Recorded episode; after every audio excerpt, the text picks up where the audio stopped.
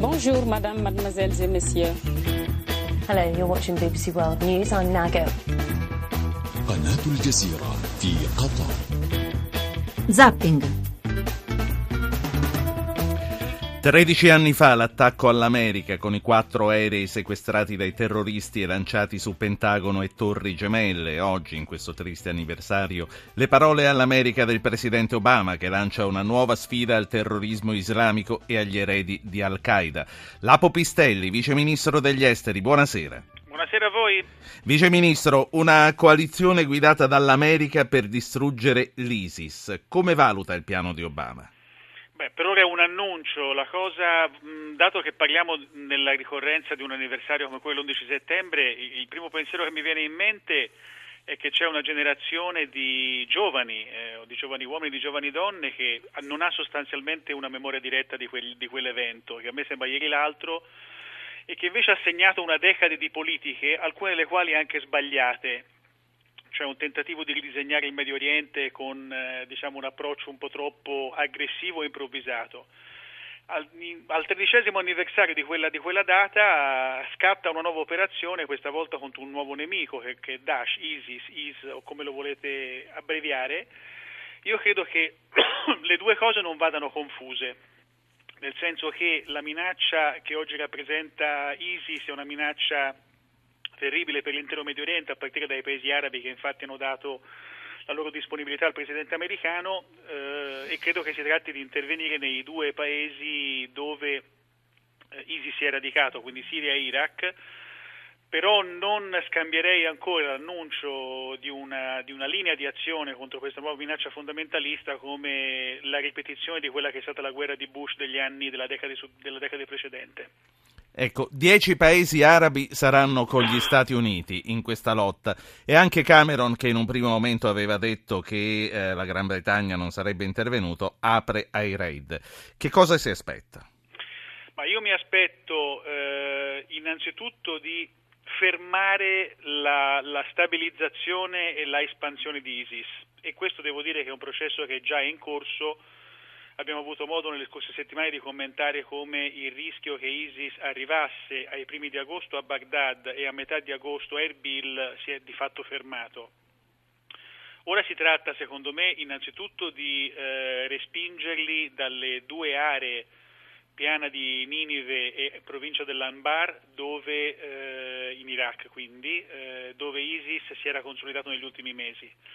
E questo è importante perché eh, permetterebbe di riavere un filo e qualcosa di più di speranza eh, dopo che a Baghdad si è finalmente formato, po- poche ore fa direi quasi, due giorni fa, un governo unitario e inclusivo che è stato capace di superare l'esperienza settaria e un po' divisiva del premier precedente al-Maliki, che pur resta uno dei vicepresidenti della Repubblica, e che permette finalmente di ripensare all'Iraq come uno Stato unitario e sovrano però per riuscire a fare questa roba c'è bisogno che eh, ISIS venga respinta nelle province sunnite dell'Anbar e di Ninive e quindi questo comporta per un verso che il governo di Baghdad riacquisisca la fedeltà delle tribù sunnite di quella zona e per l'altro che ISIS, che è molto forte sul piano militare, venga colpito nei suoi santuari e nelle sue infrastrutture. Cosa un po' più complicata sarà la Siria, perché la Siria, come sappiamo, ha un governo, virgolette, legittimo che noi consideriamo illegittimo e superato da una rivoluzione per quanto abortita in una guerra civile, cioè quello di Bashar al-Assad, e ha una situazione sul territorio assai più complessa, dove sì. Jabhat al-Nusra, ISIS, il Free Syrian Army e il governo di Baghdad si contendono palmo a palmo, villaggio per villaggio. Senta, eh, ci sono gli arabi che ci stanno con Obama, ci sono anche i paesi importanti che non ci stanno, come la Russia, come l'Iran. Se l'Europa eh, mollasse la presa sull'Ucraina, lei crede che cambierebbe qualcosa da questo punto di vista? Beh sì, io credo che la reazione, la reazione russa è ovviamente legata a, dire, non soltanto a un sostegno anche se non così totocorde che eh, Mosca ha dato anche negli ultimi anni a Damasco, ma in generale alle, ai rimproveri molto duri che Bruxelles e Washington hanno fatto nei confronti di Mosca, parlando appunto di un interlocutore che non era più un partner, quindi era difficile immaginarsi in questo clima una risposta entusiastica di Lavrov o di Putin. Eh, è interessante dal mio punto di vista che eh, dal punto di vista politico più generale che nei dieci paesi arabi che finora hanno dato un loro consenso politico a questo annuncio del presidente americano vi siano anche paesi che sono stati legittimamente in passato sospettati di avere finanziato l'inizio di questi movimenti jihadisti. Come dire, non soltanto nella nostra narrazione un po' autoafflittiva l'Occidente talvolta, eh, l'America, gli europei eh, aprono dei vasi di Pandora che non sono capaci di controllare. Diciamo che è capitato in questo caso anche ad alcuni paesi arabi importanti che oggi secondo me pentiti eh, delle operazioni fatte e diciamo, consapevoli che questo boomerang ritorna sempre indietro hanno deciso finalmente di prendere sul serio la minaccia jihadista. Vice Ministro Pistelli, ancora un paio di cose Prego. e poi comincio con la trasmissione. Senta, eh, stiamo vigilando sugli italiani, non voglio dire affiliati, ma almeno simpatizzanti dell'ISIS. Guardi, eh, su questo non c'è mai stato, eh, anche nei tempi in cui eh, questa notizia non era diciamo, di dominio pubblico, non era argomento di, né per la carta stampata né per gli altri mezzi di comunicazione, c'è sempre stata una vigilanza attentissima, per, per una ragione molto semplice. Uno perché noi abbiamo un sistema, io credo, efficace, anche se soft, eh, di controllo, di, di, di, di, vigilanza su alcune realtà italiane dove praticando legittimamente una fede diversa, però talvolta assistiamo anche alla presenza di predicatori che possono diventare trade union di un mondo obliquo eh, e quindi capaci di diventare borderline con reclutamento, non necessariamente in ISIS, ma comunque in forme di eh, militanza estremista.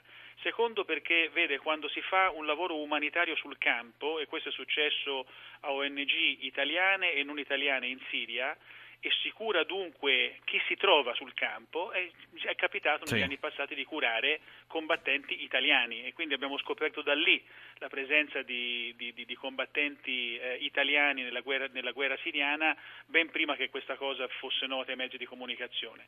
Dato che ISIS si candida nelle forme brutali e barbare che conosciamo tramite la rete a utilizzare la violenza come magneti di reclutamento, a questo punto la soglia di attenzione si è moltiplicata. Ultima cosa, da domani entrano in vigore nuove sanzioni europee contro la Russia, con lo stop all'acquisto di obbligazioni da sei grandi gruppi altri nomi da aggiungere alla blacklist di beni congelati e di visti negati. Dice il presidente Van Rompuy che potrebbero essere revocate a fine mese, ma al contrario non si poteva aspettare ancora la fine del mese per decidere. C'è stato un dibattito su questo e ci rimettiamo perciò alle conclusioni unitarie ma non necessariamente unanimi dal punto di vista della volontà di questo dibattito ed è giusto ricordare, come abbiamo sempre fatto in queste settimane, che le sanzioni non sono mai un mezzo in sé, un fine in sé, così come nessuno ha in mente eh, il recupero nel XXI secolo della guerra fredda.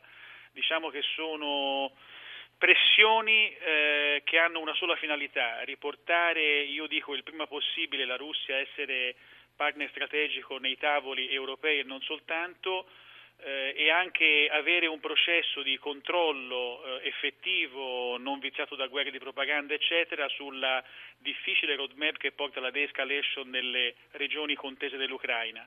Nessuno di noi, come dire, sta bene avendo più di un fronte Sì. di conflitto diplomatico militare aperto e francamente io spero che questa fase di contrapposizione europea si chiuda il prima possibile. Lapo Pistelli, vice ministro degli esteri, grazie per essere stato con noi questa Grazie sera. a voi e infinitamente.